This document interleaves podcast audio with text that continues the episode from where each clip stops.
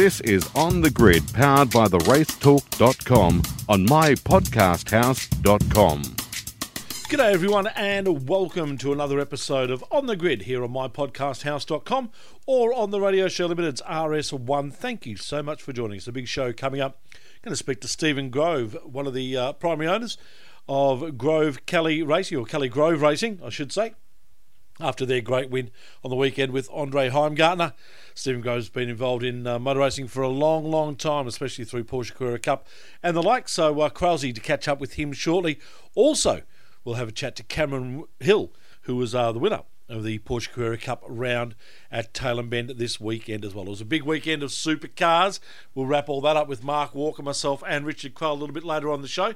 But let's have a look at the news. And this weekend's OTR Super Sprint at the Bend saw three different winners across the three races. First up was Andre Heimgartner on Saturday, who beat Chaz Mostert to first place by four seconds, which was extremely impressive considering he received a five second penalty. Then on Sunday, Anton De Pasquale and Cam Waters won races 10 and 11 respectively for the season, while Will Davison and Shane Van Gisbergen came in second across the two races as well. The weekend's action also marked a major milestone for Mark Winterbottom. Now, we, you know, in supercars, we all love a stat. So, do, are you aware that you're the first driver in Australian touring car history to have competed in 500 races consecutively? Yeah, well, that's um, not a stat I knew. I wish you said I won 500 races straight, but um, yeah, no, it's good. It's, it's obviously uh, to be in the sport for a long time and um, have guys like Charlie still like you enough to employ you is a, a good thing. So, um, yeah, we'll uh, keep finishing, keep getting starts, and um, try and get results. News coming across the weekend: the Kelly Grove Racing have shelved a plan to run a wildcard supercar entry later this year. The Ford squad currently building a new Mustang for Andre Heimgartner, which will debut later in the year. The extra set of wheels prompted the team to consider a wildcard program for later in the season, which was likely to be a third entry at the Bathurst 1000. In addition to Heimgartner and Dave Reynolds, the team have since shelved this plan to focus on their two primary entries. It's been tipped that Supercars' end of season gala is set to return in December after a one year hiatus. The Black Tie event the best performances for the best performances across the season, including the Drivers' Championship, Team Championship, amongst others. There was debate surrounding whether it would go ahead this year. However, it looks set to take place on the Gold Coast at the conclusion of the 12th and final round of the season. To Formula One news, and Lewis Hamilton has pulled off a brilliant Spanish Grand Prix win after overcoming more than 20 seconds deficit to beat Max Verstappen to cruise to an almost 16 second win. Rounding out the podium was teammate Valtteri Bottas, a further 11 seconds behind Verstappen. The Red Bull driver reflecting on a good start and said he felt like a sitting duck at the end of the race. Yeah, start was good, the, the initial uh, launch, and then yeah, got Lewis into turn one. Um, and from there on, I just tried to you know manage my tires on that first stint, but still, uh, yeah, it seemed like we just had a bit worse degradation compared to them. So we pitted, and uh, yeah, it was a bit of a, bit of a miscommunication in the pit stop. Uh, I thought I had to pit that lap, but clearly it wasn't that lap. But luckily, the mechanics were still very quick to react with the tires. Um, yeah, and then from there onwards on the mediums, uh, they clearly had more more pace. I mean, you can push a bit harder on these tires uh, compared to the soft, and uh, you could stay within one second, 1.2 seconds all the time. And uh, yeah, basically then of course they had a free stop behind and they took it. And then uh, yeah, from there onwards I was just a sitting duck to the end. Mercedes took a surprise strategy which paid off by bringing Hamilton in for a second pit stop before he then hunted down the race leader at a rate of nearly two seconds a lap. Hamilton hailed the team's decision as a good gamble. Hamilton also reached an impressive milestone over the weekend, becoming the first World Championship driver to claim 100 pole positions. Hamilton now sits on 94 points in the championship, 14 points clear of Verstappen, and is comfortably clear of third place Bottas, who is on 47 points. Doubts are rising over the viability of the Turkish Grand Prix following the country being added to the United Kingdom's red list. According to the World Health Organization, there has been nearly 5 million confirmed cases of COVID 19 in Turkey since January the 3rd, with over 42,000 deaths. A Formula One spokesman said, We're aware of the announcement made by the UK government regarding travel restrictions for Turkey and are assessing the situation and will provide more details in the coming day. The Turkish Grand Prix is planned for June the 11th, a week after the Azerbaijan Grand Prix, which, response, which was a response to the sport not being able to travel to Canada. One suggestion to try and push forward with the Turkish Grand Prix is to switch the dates with the Azerbaijan Grand Prix. And Formula One has released much improved financial numbers for the first quarter of 2021, showing a good recovery from the effect of COVID on the sport. The pandemic meant that last year's first quarter generated only $39 million in total revenue. This year, though, that skyrocketed up to $180 million. MotoGP title contender Fabio Quartararo has undergone surgery after an arm pump issue cost him massively in Jerez at the Spanish Grand Prix. The Frenchman was leading and on the track for his third successive victory before the issue resulted in him failing to 13th by the end of the race. The surgery was successful and he says he's feeling fine. Jack Miller, following winning the Spanish Grand Prix, looks likely to earn himself a new contract with Ducati based on comments from sporting director Paolo Ciabatti. Miller has been contracted uh, to a contracted Ducati driver for several years after spending three years with Pramac Racing and earning his call up to the factory team this season. That's pretty much all the news you need to know.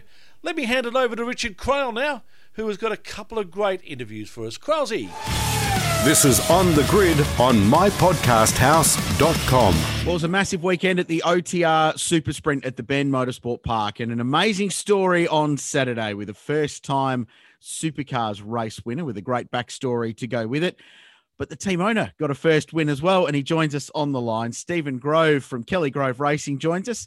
Welcome to the show, mate, and congratulations. Yeah, appreciate it. Thanks for having me on.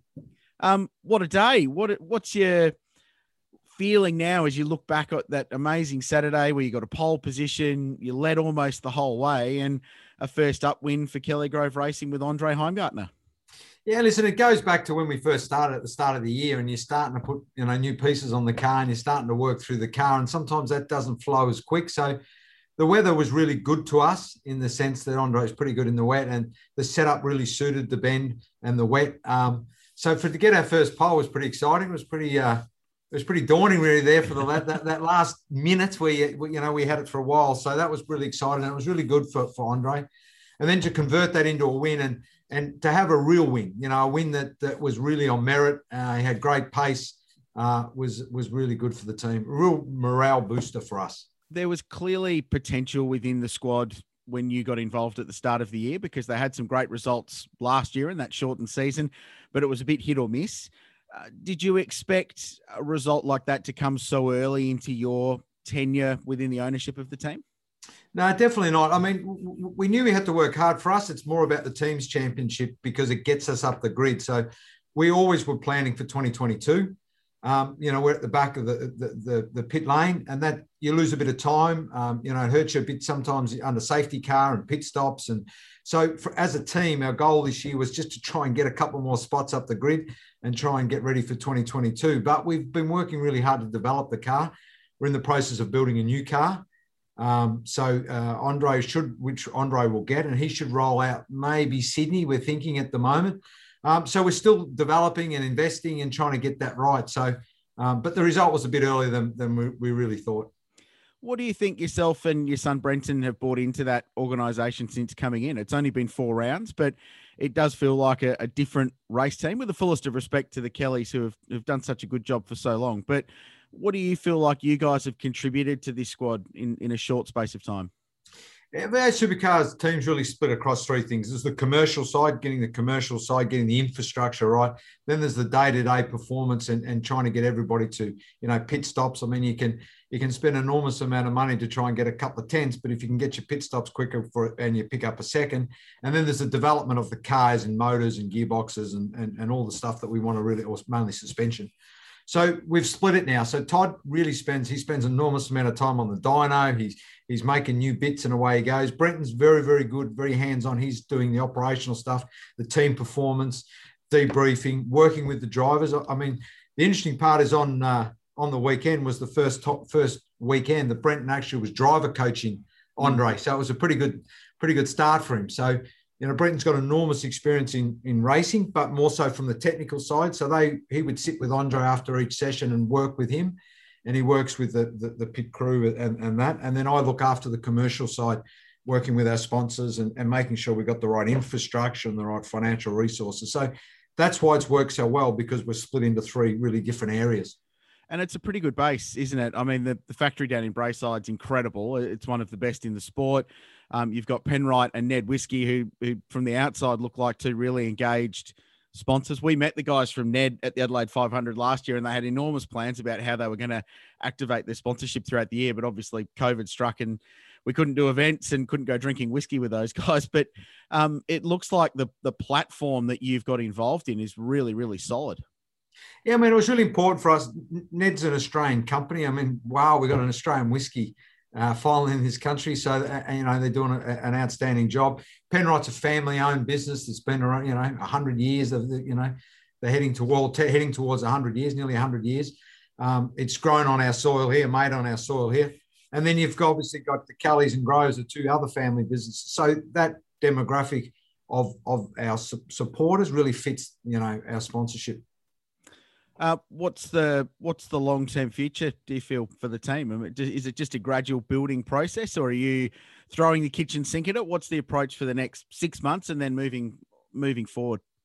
Well, we're certainly planning long term. The, the, investment for us is long term. There's no question it's long term, but we need to continually move up the grid. We really want to win championships. We want to, we want to win teams championship, drivers championships but that takes nothing away from what everybody else is doing in pit lane. You know, it's a very, very competitive, one of the, I think, most competitive series in the world.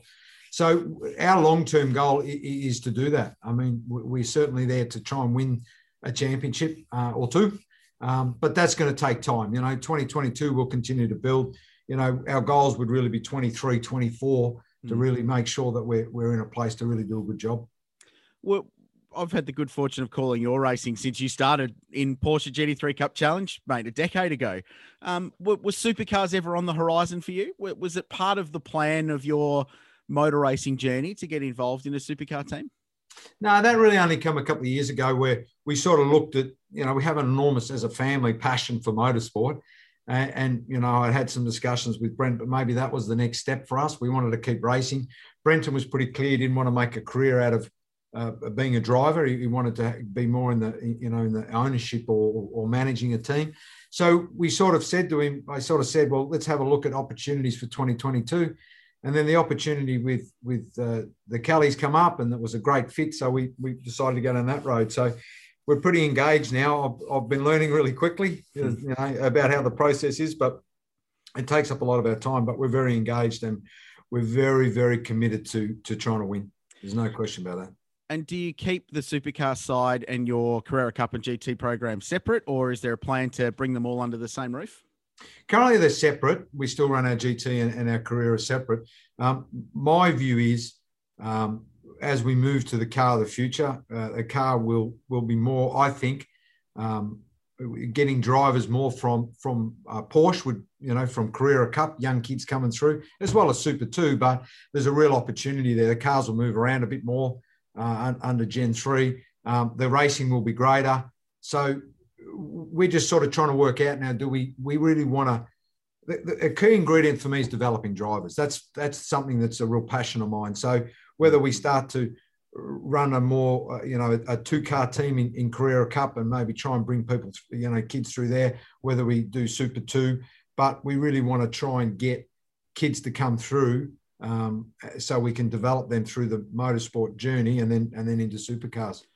Um, it's worth uh, you mentioned Gen three, Stephen. It's worth talking about the fact that you've come out of your your first big Gen three meeting yesterday. Um, I know you probably can't give away too many secrets, but what's the vibe and and how's that process going for you, especially coming in as a new team owner to that element of the sport?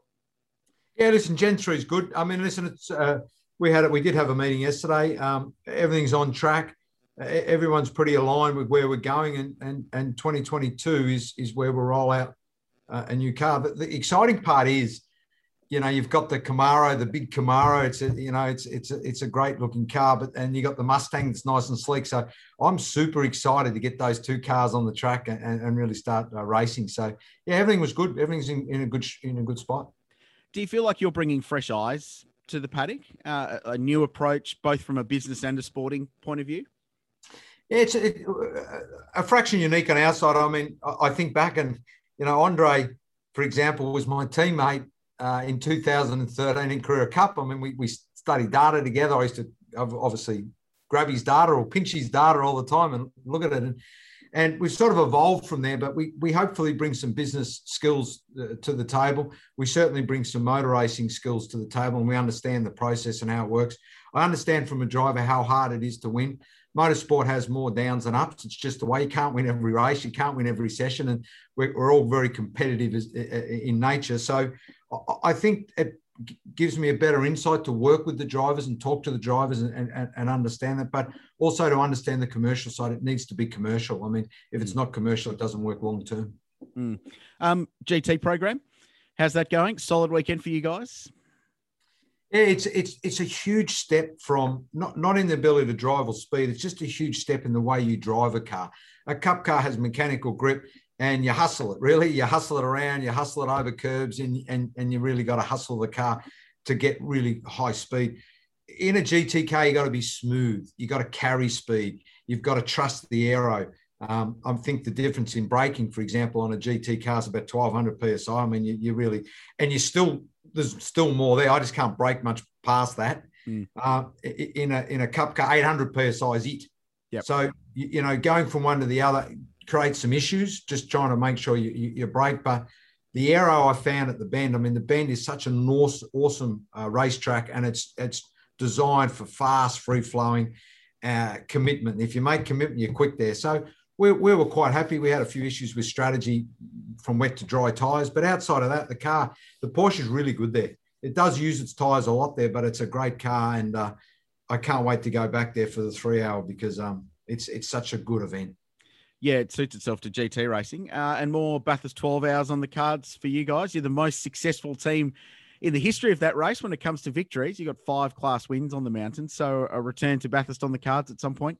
Yeah, definitely going back for the for the 12 hour. Uh, I've been in discussion with Benny Barker. He's still, uh, you know, we've had such a long association. Um, and he'll come back and race with Brenton and I again, and, and, we'll push on. But yeah, we're we're certainly building towards that. That's that's you know the my, my favourite race in, in the world do you, do you get Dave and Andre just sort of giving you a bit of a nudge, going, "Hey, can we have a steer of the GT3R, please?"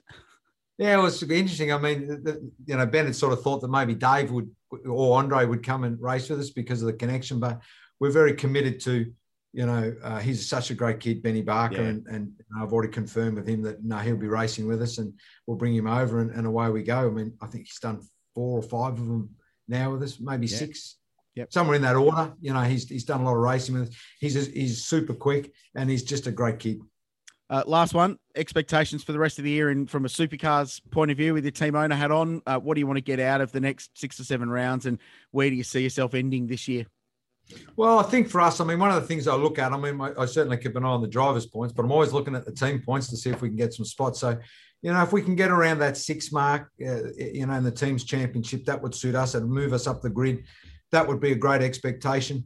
Uh, the other big issue for us was just to get belief in the team. You know, try to get everybody, all all the people that help us win, from the people in the workshop to the people that travel with us, and and try and get them to understand that we can win. You know, we we we, we definitely can win, and we proved that on the weekend. So we've jumped that hurdle, and it's now just about building the team, building confidence, uh, and getting that real we can win attitude.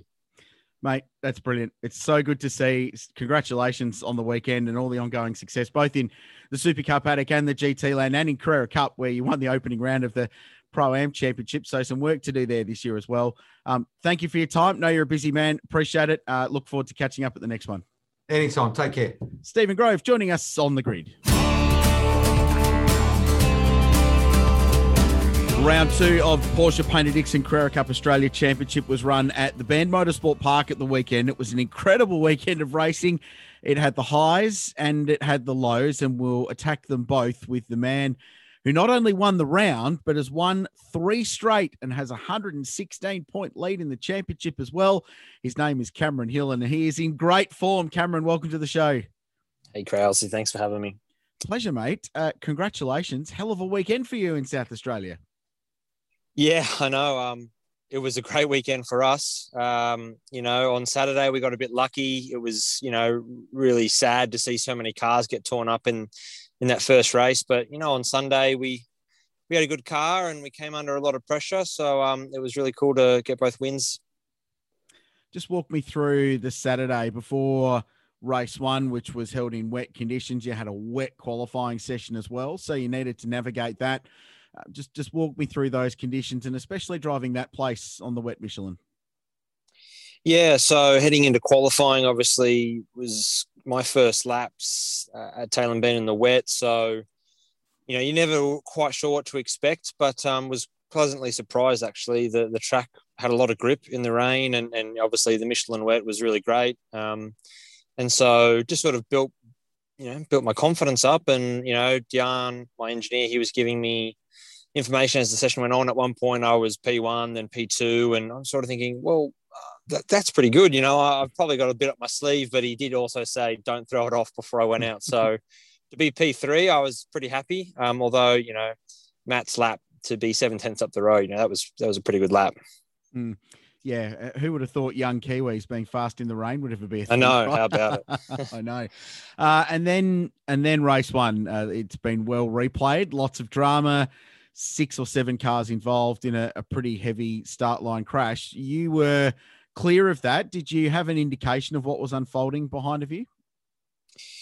Yeah, so um, obviously wet, um, wet start. I was on the inside line, which is the non-preferred line in, in the rain, and uh, you know just had a terrible start. But apparently everyone got bad starts because I was sort of like, oh, okay, I haven't really lost any ground here, and I was just sort of checking the mirror, holding my line to sort of see what was going on, and all I could see was two cars facing the complete wrong direction behind me, and I thought, oh, that's just not going to not going to end well at all. So, um, yeah, really sad to see all those cars get torn up on, on the first lap, and then on the restart as well. Um, so, not much racing, which is not what we want you were very uh, what's the word? Circumspect perhaps at the end of that race I, I, think in in not celebrating too much after what was a really a really challenging affair. But it i mean it set your weekend up didn't it? You were competitive you were fast you were quick through practice so you were at the front of the field regardless. But uh, it, it just sort of it set your weekend up that opportunity to clear the drama and race at the front of the field didn't it?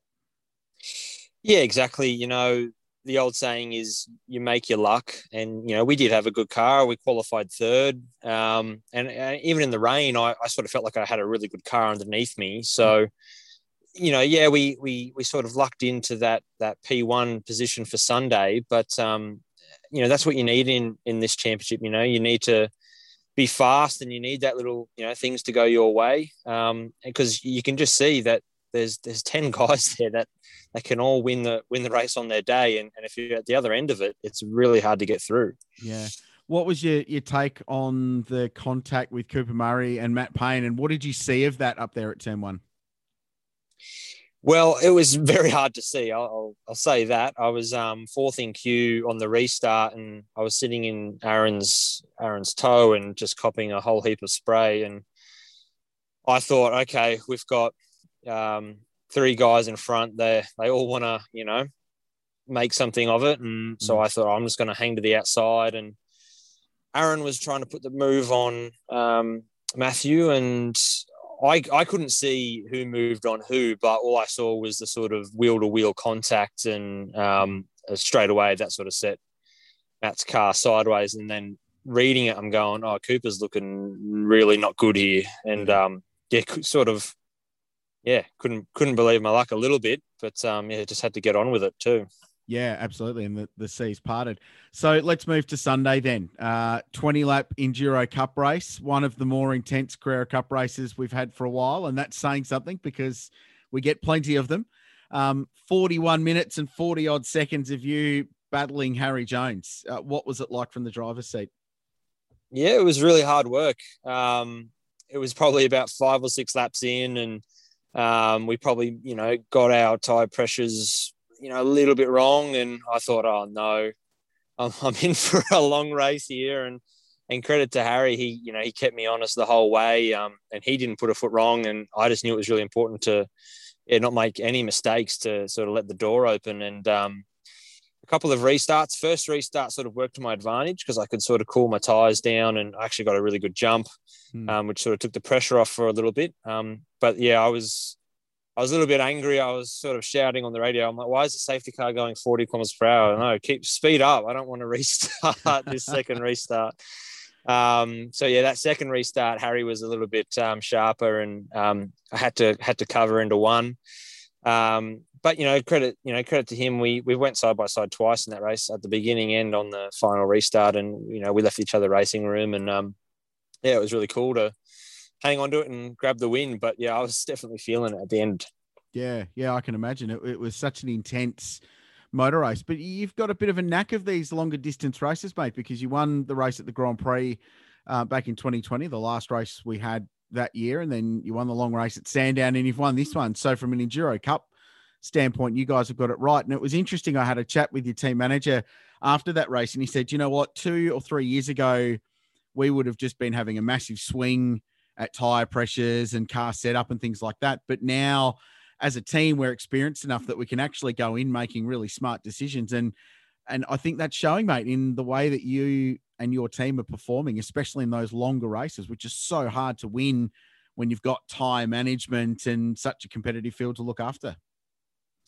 Yeah, I think it's a combination of you know a million things. Um, it's been one hell of a journey from you know where where we started as a team back in 2018. Um, you know, not really knowing a lot, but you know through that you sort of you try everything and, and you actually get to really have a, a great deep understanding of the car and, and how to drive and how to get the most out of it. So, you know, I'm heading into to every race meeting this year knowing that you know we've got a package that can win and and and even if it doesn't roll out of the truck you know super fast you know we we've got the tools to sort of um, you know to tune it up and, and get it in the in the window again. So um, and, and yeah i mean as far as driving it goes you know i um, you know i love the challenge and and especially when when the competition's so close you know i sort of thrive on that. So Mm. Um, yeah, it, it's it's starting to to take shape this season, and you know, hopefully, we can continue to keep producing strong results.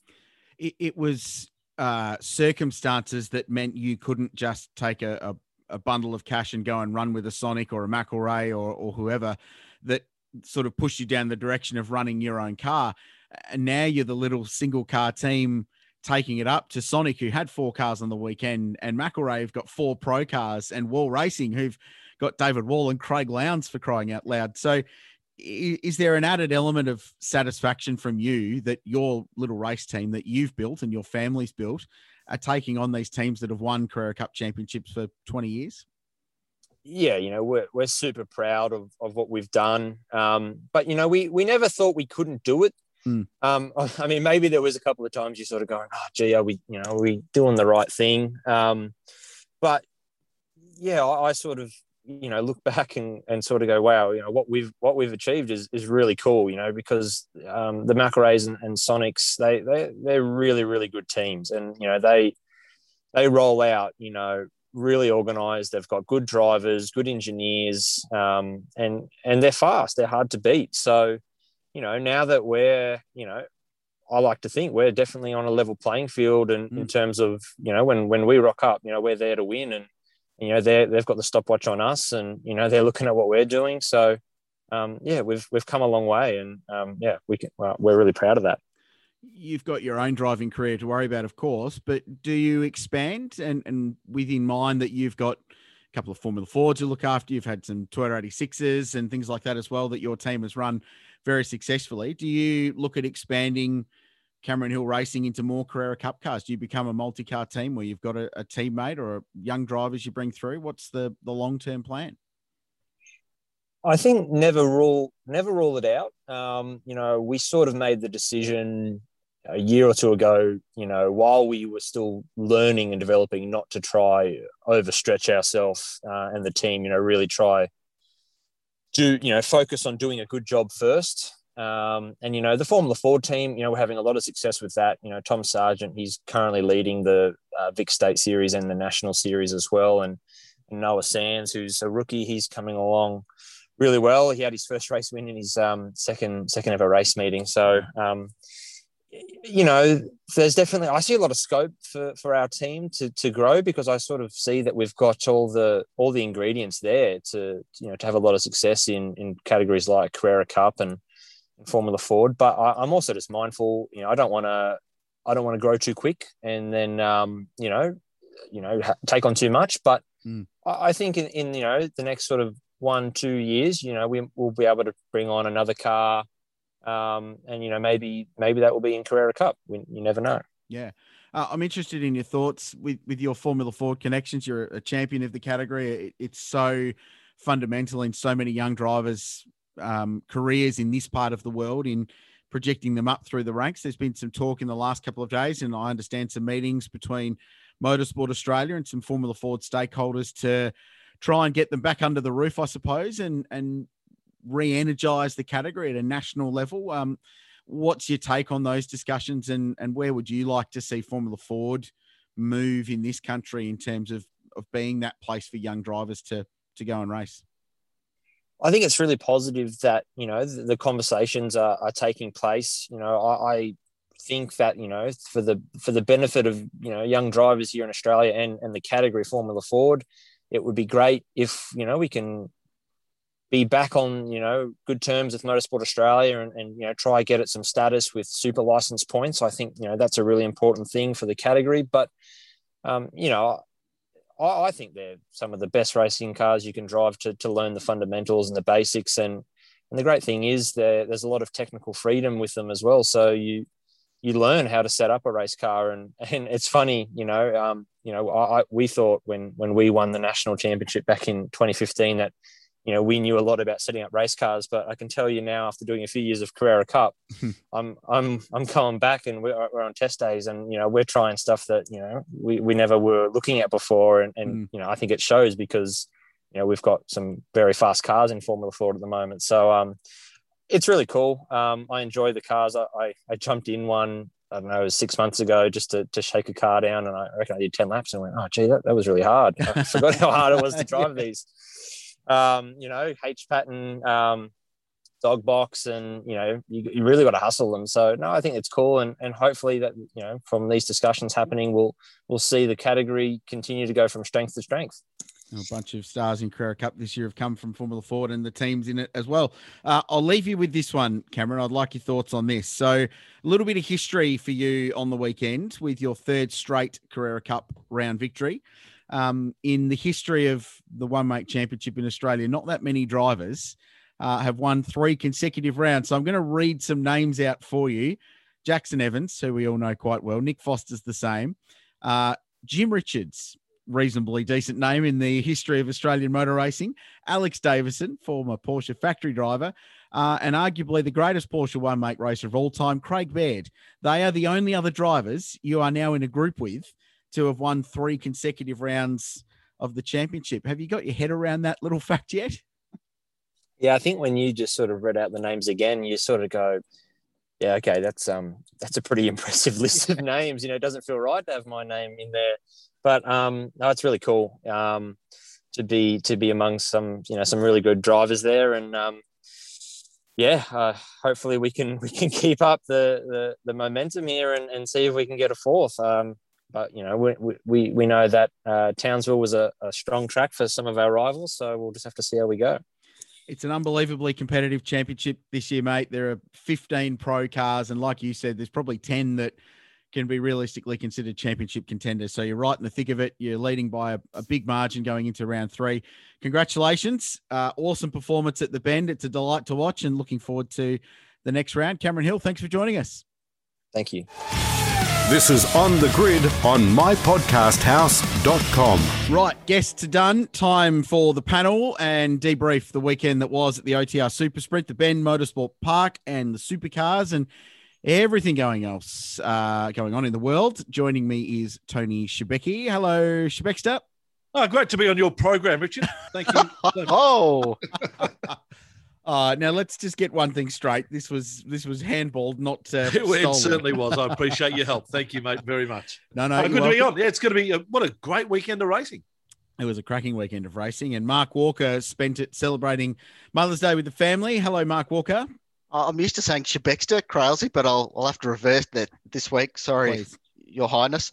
Uh, how about that? Ford Motor Company. One week needs parity. The next week have three different winners from three different teams. Good old motorsport, hey? What a thing. So so I took the liberty of going to the dictionary and looking up the word parody and what it actually means. And the definition of parody has been changed to I want my team to work bloody harder. That's what I'm sure Cam Waters was saying a couple of weeks ago when he was talking about parody. He couldn't have been talking about the cars being different because I think we've seen this year that that's not really the case. Well, the thing was, the last two tracks before the bend were Triple Eight spec tracks. They're, they've always gone very well, Sandown and Symmons Yeah. Plains. Next up, we've got Winton's, a track that they don't tend to go that well at. And it, really, Winton can be anyone's game. You look at the list of winners there over the years. Eh, if you turn up there on your day and you have a good one, you can get a win. Moth, Slade, you look at these guys from left field that you'd never pick for the win.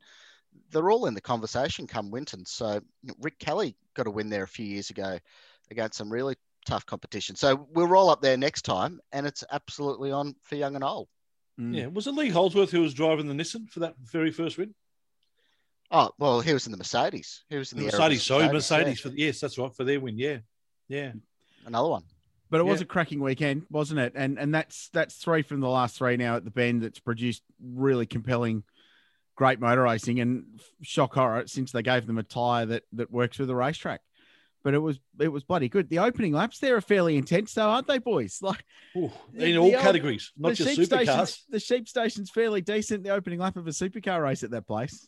So that first race, very good. That was Mm. good. Good action there. There was a lot of swapping of position, and the wet weather really did mix it up. But then that Sunday morning race, it, it, that's going to be telling come the end of the year because Van Giz, he, he didn't necessarily have the best of weekends, but he just kept picking off the points. You know, mm. had a seventh, a third, and a second.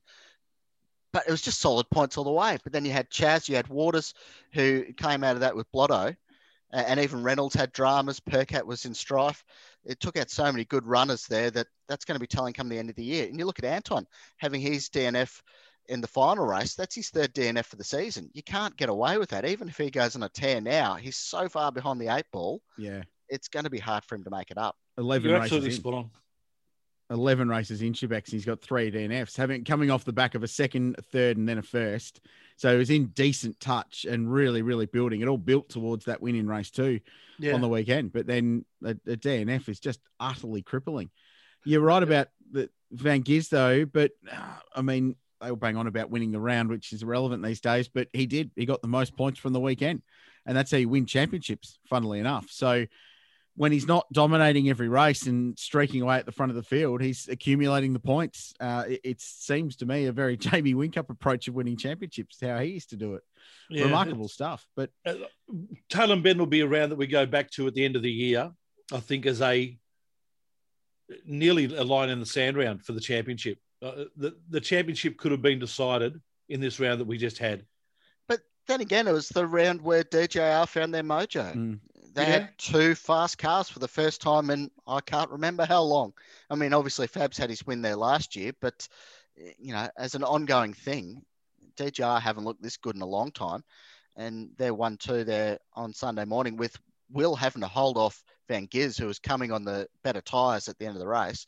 That, that was a really good drive, and both of those guys are going very well, and, and Willie's up there in the points too. Once again, just through consistency, getting it done. And he had a couple Yeah. podiums on the weekend, so that's that's a team on the rise. Who knows what they're capable of in the future? well, It was Will's- nice to see the cameras of seven going into the garages, two of DJR, I think, probably for the first time this year. The good doctor had a step, had a pep in his step, and it was just all happening. well, he, he first ran back in God knows how long and engineers the L one too. Take the credit. I did. I bumped into Ryan on Sunday night in the welcome centre. He was checking out, and um, yeah, I gave him a bit of grief for that because he deserved it. But um, you know, just rocks up, and uh, the thing, the thing, the mothership goes, and uh, and back to the kind of form they had mid last year when Yeah. Scotty was smoking everybody. But um, no, he was justifiably happy with their weekend. And you're right. I mean, could this be the go point for them? You know, three rounds in, four rounds in really, um, of of two new drivers getting up to speed and working with their engineers. And is that the weekend where it all clicked? Do they do that at every round from now on in? It's entirely possibility with the quality that race team is. And remember, nothing's changed from last year. Just because Roger Penske's gone and Scott McLaughlin's gone, outside of that, it's the same group of people behind the scenes. So it was inevitable that they get back to some kind of good form. That the ominous thing is now that they've got two drivers doing the job. very consistently, as Mark touched on. So I think that's a, an absolutely a big point. I mean, it's just the round where Cam Waters tees off. They finally figured out on a, a tyre deg circuit to keep tyres under it. You know, they're coming from two tracks that aren't terribly uh, dependent on tyre wear, and they roll up to the bend and they finally figure it out and, and jag a win. Is it that enough to give them the confidence moving forward? Because that was a great battle with S- SVG in that last race, and he managed to come out on top. Is this also the round that teams actually find out that if you try and do something different, it might actually work? For so long, we've seen teams just follow the same old format and go in when other cars go in and do what they have to do. But all credit to BJR. They were shocking in qualifying for that first race, but keeping Percat out for such a long period of time and getting him into a position, even Hazelwood, I suppose, to an extent, was there, Yeah. dropped off. It- strategy, it, was just good that they played a strategy game. Yeah, but it, it wasn't because they wanted to do something different. It was because they had to do something different because they were Yep. so average in qualifying with that miscue, whatever it was that went wrong with the team that they had. They qualified last, second last, third last, and fourth last. So they had to do something drastic. But but the fact that they could engineer that around Mark and get Nick into the top five and and not far off a podium. That was enormous. That was a huge, huge performance from that team, which has had an absolute shocker of a year. But through all of that, Nick Percat's popped up in the top 10 in the championship again, Mm. which is pretty remarkable stuff given how many times, for example, BJR's popped up in the race talk not section of the power rankings. But the thing on the weekend, because there's such a low probability of a safety car, you don't have to protect against that early safety car or a safety car at all. So you can run right until the end of the race, like they Mm. did with Percat on Saturday afternoon, without that percentage of chance of there being a safety car. You can really race against that, and they use that to their advantage. Is there a reason why we can't have wild cars, uh, wild cards every race, Benny? Uh, cash? Yeah, probably. I mean, it is really. Because Tom Randall was fantastic. Yeah. They've and, got and, a, and added a level to it that yeah, I think they've Jackie got a, wasn't too bad either. The wild card. No, I, I thought Kurt did a pretty good job actually. Um, and and WAU as a whole were were overly competitive across the board, and and Bryce Fullwood had his best weekend of the season so far with a sixth in the second race, which was his best best weekend, and and Kurt did a solid job. Uh, Thomas was outstanding. First um first wild card to grab a top ten finish since the wild card sort of program happened. So really outstanding result for young Thomas, and it's inevitable that one of the two RECs that have come, the licenses that have come on the market for next year, will go the way of Tickford, and he'll be in one of them, probably with Castrol backing, which would be a great outcome for everybody, I think, because we all want young Thomas in the championship. He's a super, super dude and Yeah. a very, very good driver. Yeah, I, I like the wild card thing, but it, it's got to um, it's got to add something to it. it it's got to be a an addition to the field and not just a um, just a random addition into the grid. Well, what about if we say then, if, what have we got, 10 teams in the championship? What about if we say that every team has to produce a wild card entry at least once? Oh well, but it's a cash thing, Shebex. Like you, you can't. Yeah, but that's, that's that's sharing the love. yeah, that's but not- but who's who's paying for it? If a team can afford to do it, they get a sponsor or a driver. Great, but you know, if you're Matt Stone and you're operating on a pretty slim budget, you're not just going to go and roll another car out just for just for fun. You it, it needs to mean something. It needs You to be. hopefully, it doesn't matter next year because we'll have the 26 cars on the Yeah, grid exactly. anyway. and won't- Yeah, correct. E- Exactly. Having said that, I, at no point in the last two years have I gone, gee, I wish there were two more cars. It's, it's- so long as they're quality, it They've got to doesn't be matter. quality. No, And- exactly. As long as they're quality, you're right. Ran- Randall was a quality wild card, and Kostecki in a WAU card was a, a pretty quality wild card. I don't mind it. Like I run some fairly serious insomnia, so I've been watching a few of those old supercars rounds that they've put on YouTube lately, and there were so many field fillers. There were start and park entries back in the you know absolute prime time, 2003, 2004, 2005. There were starting parks out there. Hmm. That's not adding to the show. People get all up and about. Oh, there were 34 cars. How good was it? It was rubbish. They didn't add to the conversation. They crashed. They broke down. They they were useless. Now we've got 24, 26 quality cars. I think that's probably a better outcome for the sport. Yeah, you're probably right. And Ford getting their 400th win. Yep. Mighty fine effort. It was pointed out on Twitter that Holden did that some time ago. Yeah, they did, but um, Ford are the ones still in throwing money at the sport, so uh, they they deserve to celebrate it. I think. Yeah, great result. They're, they're the only actively engaged manufacturer at the moment. Though it's worth noting, um, GM Special Vehicles were very, very present on the weekend. Um, they worked with the Bend Motorsport Park to put on um, the Holden uh, parade on the weekend. There were more than 150 cars uh, traveled from the National Motor Museum in Birdwood to the track on Saturday, which was brilliant. And there was a parade that made the coverage. And then GMSV had their the Corvette first Corvette in Australia there, and uh, old CL got to go and rag that. Um, Did you have a my- chat to him about it? I did. My understanding was he was told uh, just sort of 70 or 80% Craig. It was not 70 or 80%, said He the narrator. anything no, else. no, it was uh, very, very good to watch. Uh, yeah, cool thing. Awesome looking race car.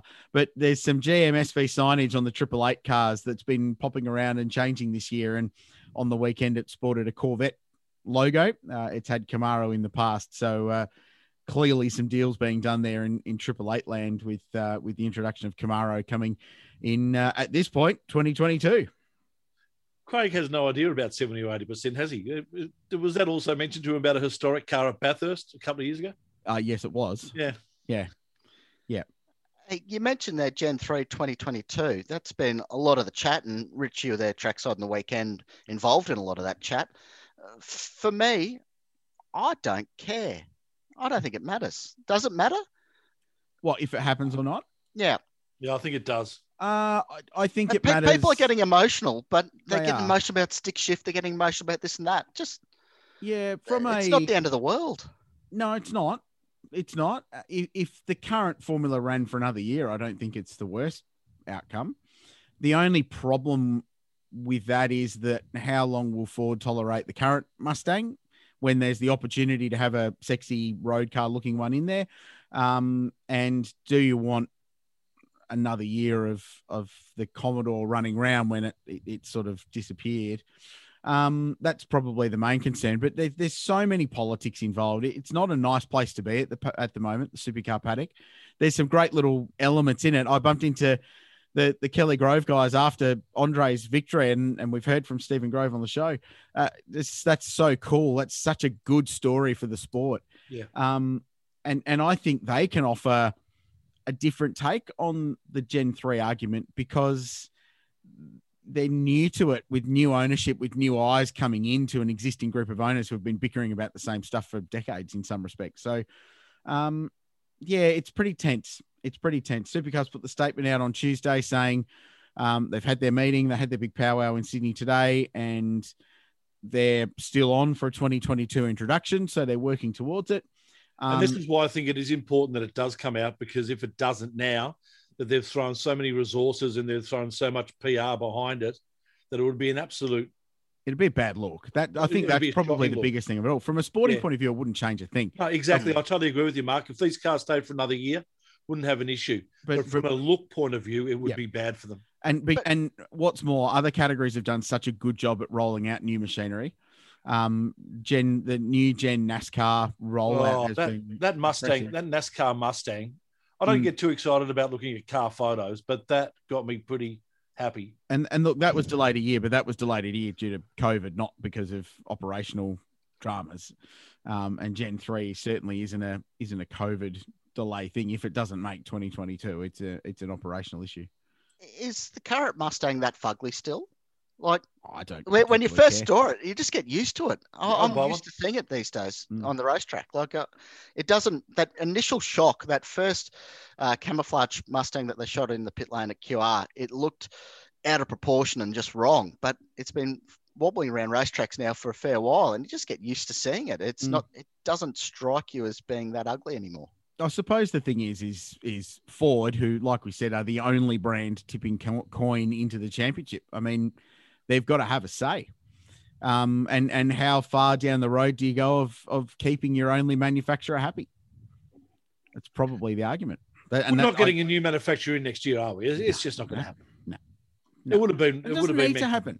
No, I don't think doesn't, it does. Either. it doesn't need to happen. You've got to get away from this whole manufacturing thing. Anyway, this is a, a topic that we could bash on about for a long time. Um, it was a great weekend though, boys. Um, being on the ground and the bend through the kitchen sink at that weekend. Um, event date certainly didn't work in their favour, and the first wet day in Adelaide for a month uh, a, a sold out showdown at the Adelaide Oval and Mother's Day, but um, no excuses. Really good crowd over two days um, and positive vibes, I think, to move beyond the politics that are going on in South Australia with the Adelaide 500 and things like that to give supercars a permanent home out there at the bend. And the show on track now is what it needs to be, and they'll continue to build the off track show to make it bigger and better. But it actually felt like a major event for the first time, I think, in in five supercar rounds there. It goes back to how racetracks used to operate back in the day. They'd Mm. have the one big event of the year that they'd trade off for the rest of it. But getting those people out there who are, might be seeing the facility for the first time, see what it's all about, see that there's a go kart track over there, get a feel for all the different things that are going on. They'll come back now during the year to the other events that are run. So uh, that's a good thing. You know, obviously it's not the Adelaide 500 and oh, some people bashed on about the bridge and all that. Oh, they're stealing the stuff. Oh, come on. Where else do you want motor racing infrastructure to go? Think this is my argument: is that you know you've got millions of dollars worth of perfectly good, full specification, safety and access motorsport gear sitting in a a, a builder's yard in North Adelaide, um, gathering dust and rusting away. That clearly the current government is not going to use. So what do you want to do with it? It may as well be used at a racetrack. It's good for the sport if it's used at a racetrack, and it is.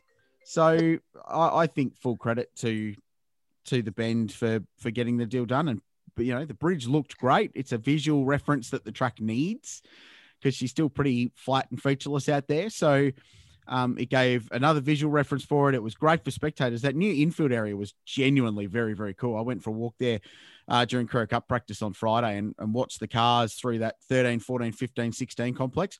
Really cool spectating. It's like Phillip Island. I really, really liked it. Racetracks are built around a lot of this recycling of stuff. You look at Bathurst, Morgan Park, they've pinched bridges from the Sydney Olympics. Yeah. When there no no need for them anymore. But then you look at Adelaide 500, if Labor get voted back into South Australia, supercars own a heap of infrastructure themselves. Yeah. They don't need to start from scratch. This, Nope. These all this stuff is still out there. Making new concrete walls isn't difficult. It's an easy thing to do. And quite often the old barriers from the racetracks do get recycled back out into the system. They always are refreshing the walls and the facilities and the fences and stuff. So the stuff that is at Adelaide, it wouldn't be the original. It's definitely not the original stuff from 1985, but it would would barely be the original stuff from 1999. So having these things recycled around the place isn't necessarily a bad thing. No, the the the story about the infrastructure sell-off is a political story in in Adelaide. It, it- it's a a political talking point that the opposition and to their they're allowed to do this, and in some way, it's actually good because it's kept motor racing in the press for six months non-stop. Everyone's talking about car racing. That's great. We we pull our hair out trying to get love in the advertiser or the, the Telegraph or the Herald Sun but it pops up almost every day about this and that's a good thing because it keeps it in the consciousness over here which is great um, but yeah you're right there was a story in 2019 where the supercars team with iedm who build the street circuits on their behalf um, moved the entire gold coast pit building down to newcastle to build the newcastle track. Gold coast event was late october. Newcastle event was late november early december. So in four weeks they moved that entire complex down and we were there having the Supercar Media Awards in a building that was on the Gold Coast four weeks earlier. So there's no reason why any of that stuff couldn't pop over to South Australia and rebuild the Adelaide 500. It- It's a been going political on for story. years. Yeah, Manuka correct. Oval's got the MCG's old scoreboard. Yes, yes. Well, Bathurst, the Bathurst bridges are from the Sydney Olympics. There you go. So yeah, it's um. Although if you know where the Oran Park Bridge went, I'd like to find that. You, you were going to put that at Mallow, weren't you? Yeah, I was. I had plans for that, but it worked for Queensland Raceway now. Righto. Qu- QR needs a bridge now. Tony Quinn's going to take it over. That'd be brilliant. Uh, what else from the weekend you want to uh, discuss, boys, before we wrap, wrap things up? Well, not so much from the weekend, but uh, we should mention and we should throw all our love and best wishes to a, a, a good mate of ours, Neil Crompton. Uh, was announced on Tuesday that uh, he is suffering from prostate cancer, and in a battle with that, we know that John Bowe has gone through exactly the same thing uh, over the last few months, and uh, yeah, it's just it's a sad one, isn't it? It is. Um, and it's hard because Neil Crompton's the best. He's the, the best we've had in this country by a Mm. country mile, and and you know we've all known him and and talked to him and you know worked in his circles at different times, and he's just a legend. Like he's the only guy I reckon in that paddock that I get a bit, oh, a bit bit fanboy about because it's Neil Crompton, and he, he's such a lovely man. He's got such awesome stories. He's he's, he's just a great dude. And, and from a commentary perspective, I think the thing that I like is that when Neil Crompton's up on the rev limiter, it's because something is worthy of being up on the rev limiter about. Yeah. Like remember Bathurst 2007? Mm. Like watch the leader. Yep. That was that is the best bit of Bathurst commentary there has ever been. Um, that's my call. And what about the end of Bathurst 2014? Yep. Like literally out on his feet. out Yeah. on his feet. I remember going to Bathurst Airport that night, and he's pulled up next to me in the toilets. And I've never seen a more ragged commentator. He was absolutely stuffed. How he flew his plane home that night, I have absolutely no idea, but he was absolutely belted. So-. Oh, I don't think so. But she would have been flying in the dark that night. But uh, you know, he puts his heart and soul into the sport. He loves it, and we love him, and we wish him all the best. Yep, not much more I can add to that. Well said. Yeah, big big shock, big shock. As it was when JB announced his uh, a couple of genuine, like both Hall of Famers, legends of our game. So uh, yeah, everything everything behind Neil. The sport will get behind him, and uh, hopefully, like it was for Bowe and has been for JB, that the, the sport can be something of a tonic. And Yeah. um, you know, he said he's going to keep keep punching on and going arounds if he can. So um, the sport's been very good for Bowie this year and keeping his mental approach right. Um, and you know what it's like, boys, when you roll up at a racetrack, you, you take that deep breath of all the various, um, you know, tire, fuel, engine warm up, old media Yeah. center, whatever it might be. And you just go, yeah, this is awesome. This is what it's supposed to be. It makes all the hard work worthwhile. So hopefully for Neil, that can be the same thing. Yeah, Um, exactly. yeah, we, hey, uh, just very wish him the quickly too, what we should mention about the the weekend and social media actually got me quite surprised is that there was a fair bit of call about people wanting to scrap the the uh, the sprint format. People got short memories, haven't they? Yeah, Like, is this just look grass is greener on the other side again, or but is it? I don't know. I, I didn't mind it. I, it didn't I- have any issues. I didn't have any issues with it. yeah, three I- great races, three great, three different winners. Uh, What do you, what do you want? yeah, I, I don't know what people, I don't what know what fans want. We're- we're Five hundred still- k's at the bend is fantastic, and it's a, a, a good track for it. But I just think that I have no issues with what they're running. I think it's about right. Um, you know, you look back over the years, it used to be three 20 minute races. Eh, What sort of value for money is that? It's none. Yeah. But, you know, we're still running in this time where we're trying to save money. You know, we're trying to recoup our losses from last year because all the teams took an absolute pounding. Mm. And, and, you know, we're limiting so many things to try and save some cash. And, you know, one of them is the biggest expense in this sport's people, paying for people. And, you know, they're going on about the cost of these Gen 3 cars. Oh, you know, they're expensive or whatnot.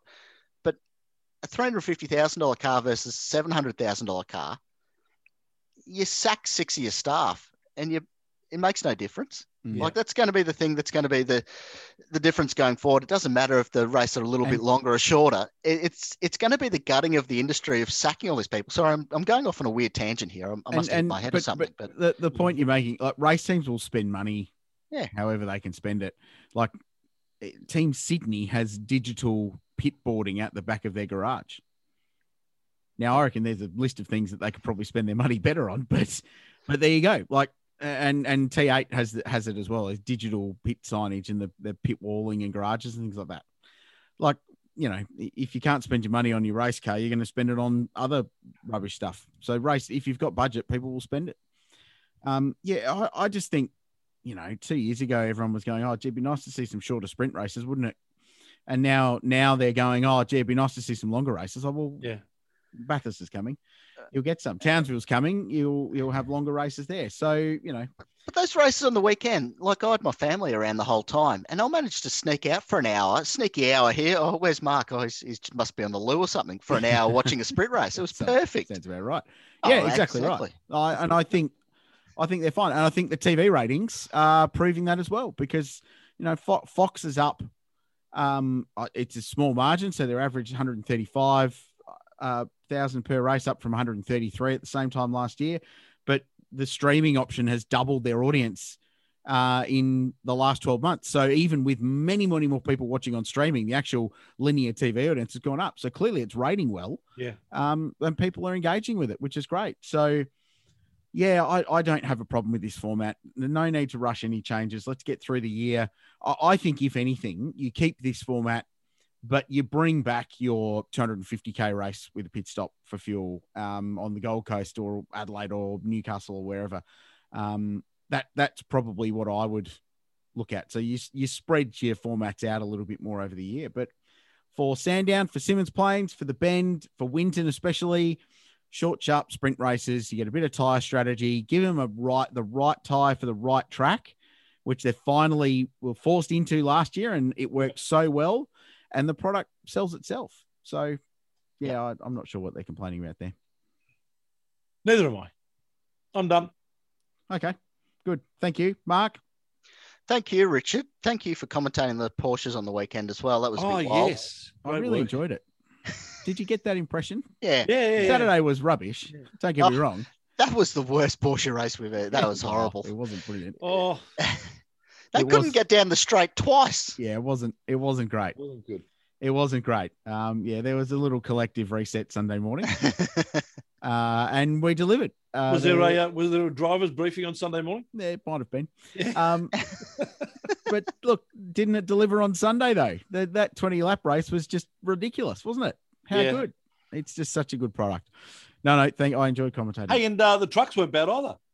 Oh yeah, um, yeah, not terrible. Yeah, Not terrible. Um, prob- probably they're the best version of trucks that we've had for a long time, apart Well- from the jumpy ones, obviously. But Yeah, not not. I'm looking forward to seeing them at Winton. I think little Yeah. short, sharp track there, they'll be quite good.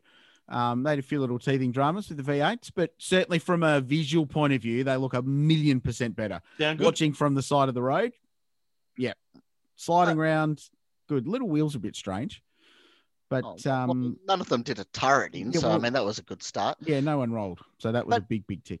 It just give them more cars. I mean, that was the thing with the V8 Utes back in the day. They'd have 32 of them out there Yeah. clattering into each other. Yeah. They just have a few more out there, fill the field, and No, they'll it'd be a bit more natural action with those guys. it's basically a full reboot though. Like they've they've gone control alt delete and what they had, so um and started from scratch. And I think uh, chatting to one of the guys out there, I think they've sold eighteen engines, so um that sounds positive. So good. hopefully as the year goes on, they can get that. And to be fair, supercars need it. They need another strong support category. Um, as long as your S five thousands and TCRs and TCMs are doing their own thing in the ARG world, they need a you know a really Yeah. strong Ute category to go along with your Carrera Cup, your Toyotas, and Super Two slash Three, um, to build that undercard out. I think for sure. And as we say goodbye, ladies and gentlemen, there's only one thing to remember: it is the month of May. Oh yes, yes. Should we- should we try and get young Scott on at some point? Well, we should try. At the very least, uh, I, I reckon we'll get young Hunter McElrea, who's doing great things in USF 2000, uh, Indy Pro, sorry, this year, where he's right in the championship mix. Um, and he'll be racing at the Indy GP in the, the Road to Indy series. But I think we should just have a have a crack at young Scotty. If we can't get Scotty, let's try and get Matt Brabham to talk about the lead up to an Indy 500 race as a driver. Hey, Shebex, do you remember when we went to the Indy 500 and I watched do. Matty Brabham race? The 100th running. Yeah. And I remember, but but I remember what it was like for him. That, that was a hectic few Did the, days. did the listeners want to hear this Yeah, they do. again? Yeah. Uh, all right, boys. Thank you very much. Thank you for listening to On the Grid this week. Don't forget to subscribe to the podcast uh, wherever you get your favorite podcasts from. Uh, and we'll do this all again next week. Bye for now.